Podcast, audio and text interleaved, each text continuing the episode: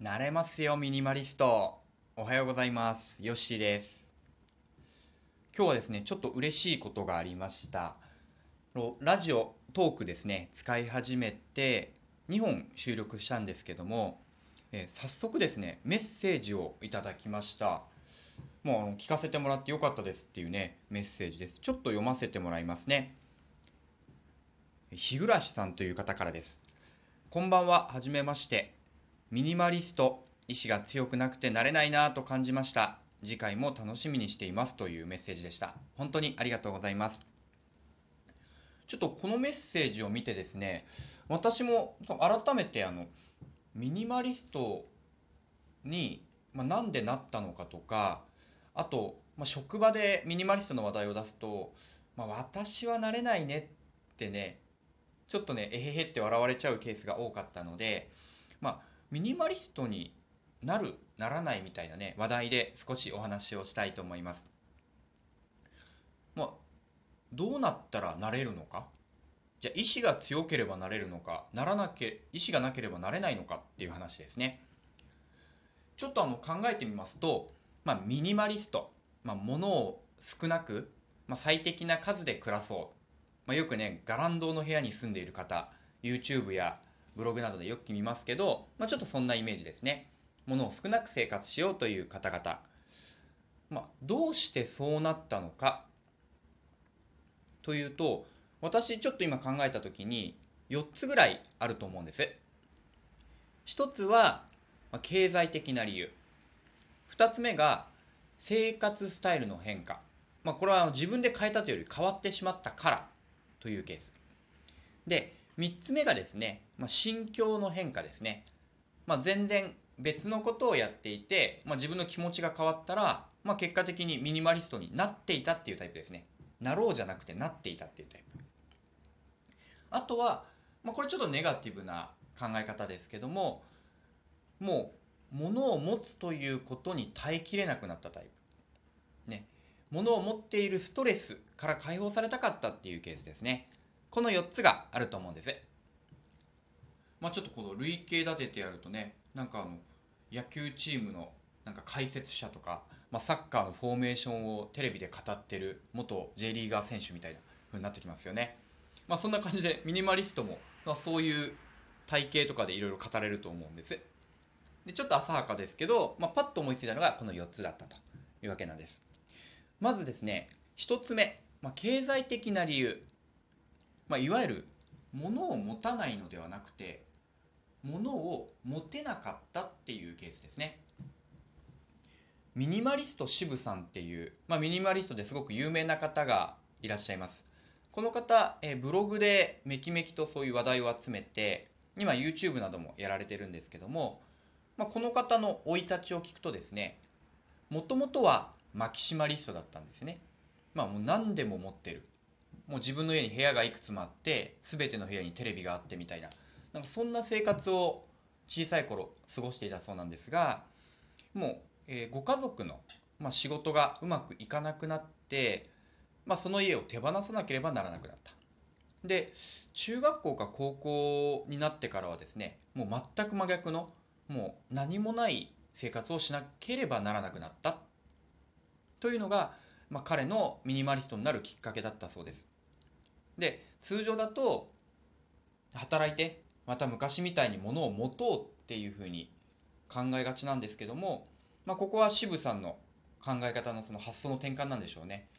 そもそもあのテレビは必要だったのかっていうふうに考えた。でそこからもう一点ポジティブに考えて、えー、あミニマリストっていいなっていうふうに目覚められたんだそうですね。これがえー、いわゆる経済的な理由からミニマリストに気づくというものです。2つ目、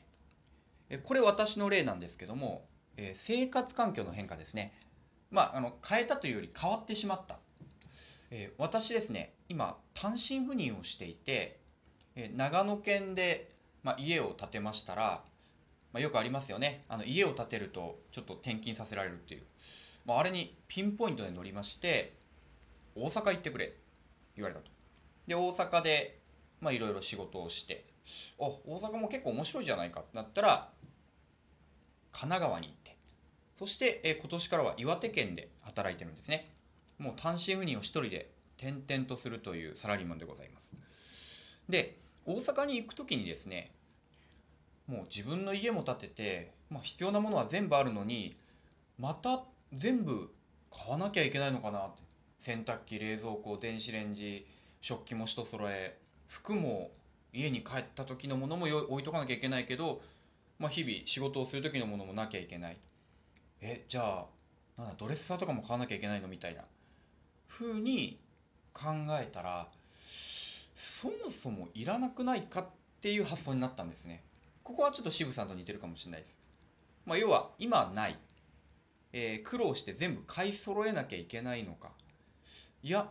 そもそも必要だったのか、まあ、結構持っていたものもね使ってないものたくさんあると思うんですよ。例えばあの自宅にあるもののうち、えー、1年以上使ってないものだいたい4割から5割あるそうですね。そしてあの本や書類などこれ1年超えたものをもう一回見返す確率って1割以下だそうですね。これキャノンかどこかが調べた情報ですけどもとにかくその日々暮らす仕事のために暮らすだけだったらもっと削れるんじゃないかと思ったんです。でいろいろ調べたら、まあ、渋さんのブログに当たりミニマリストを知りあじゃあいろいろやってみようと。でもし困っちゃったら買えばいいしあと家に帰れば一通りあるんだからっていうねちょっとあの安牌な部分もあってミニマリストを始めました。これが私のきっかけ、えー、生活の変化ですね。で3つ目です。これは、えー、心境の変化ですね。心持ちが変わったことで結果的にミニマリストになったっていうケースです。まあ一番大きいのは例えば宗教。ねまあ、宗教って結構センシティブな話題なのでここではちょっと弁明は避けますけど、まあ、その宗教的な心に目覚めて、まあ、なんとか教ですね、まあ、仕事とは別にその宗教に自分の力を使おうと決めた時にあのやっぱりいろんな宗教の話を聞いていても個人のものね自分の所有物だったとかお金とかこれを増やせば増やすほどいいっていう宗教あんまり聞かないですよね。特に特に三大宗教であるキリスト教イスラム教仏教の中でお金をいっぱい持てというよりはいわゆる寄捨寄進恵まれない人のために施しなさいよっていう話が多いと思います。ということは宗教心に目覚めた人っていうのは、まあ、必然的にミニマリストになると思うんですね。であとこの心の変化っていうのはもちろん宗教だけではなくて別の要因もあります。まあ、一つ事例を挙げると、まあ、環境面ですねエンバイロメンタルな観点から、まあ、ミニマリストでいいんじゃないのミニマリストじゃなきゃダメなんじゃないの？という考えを持っている人もいます。私があの尊敬する方でですね元ウルグアイの大統領のホセ・ムヒカさんという方がいます。この方有名なんで知ってる方多いんじゃないでしょうか。2012年ブラジルリオデジャネイロで開かれた国連の会議の中でですねとても有名なスピーチをしました。いわゆる物を持てば持つほど幸せである。お金をもっと増やせば幸せであるっていうまあ欧米諸国にですね冷や水を浴びせるようなスピーチを投げかけたんですね。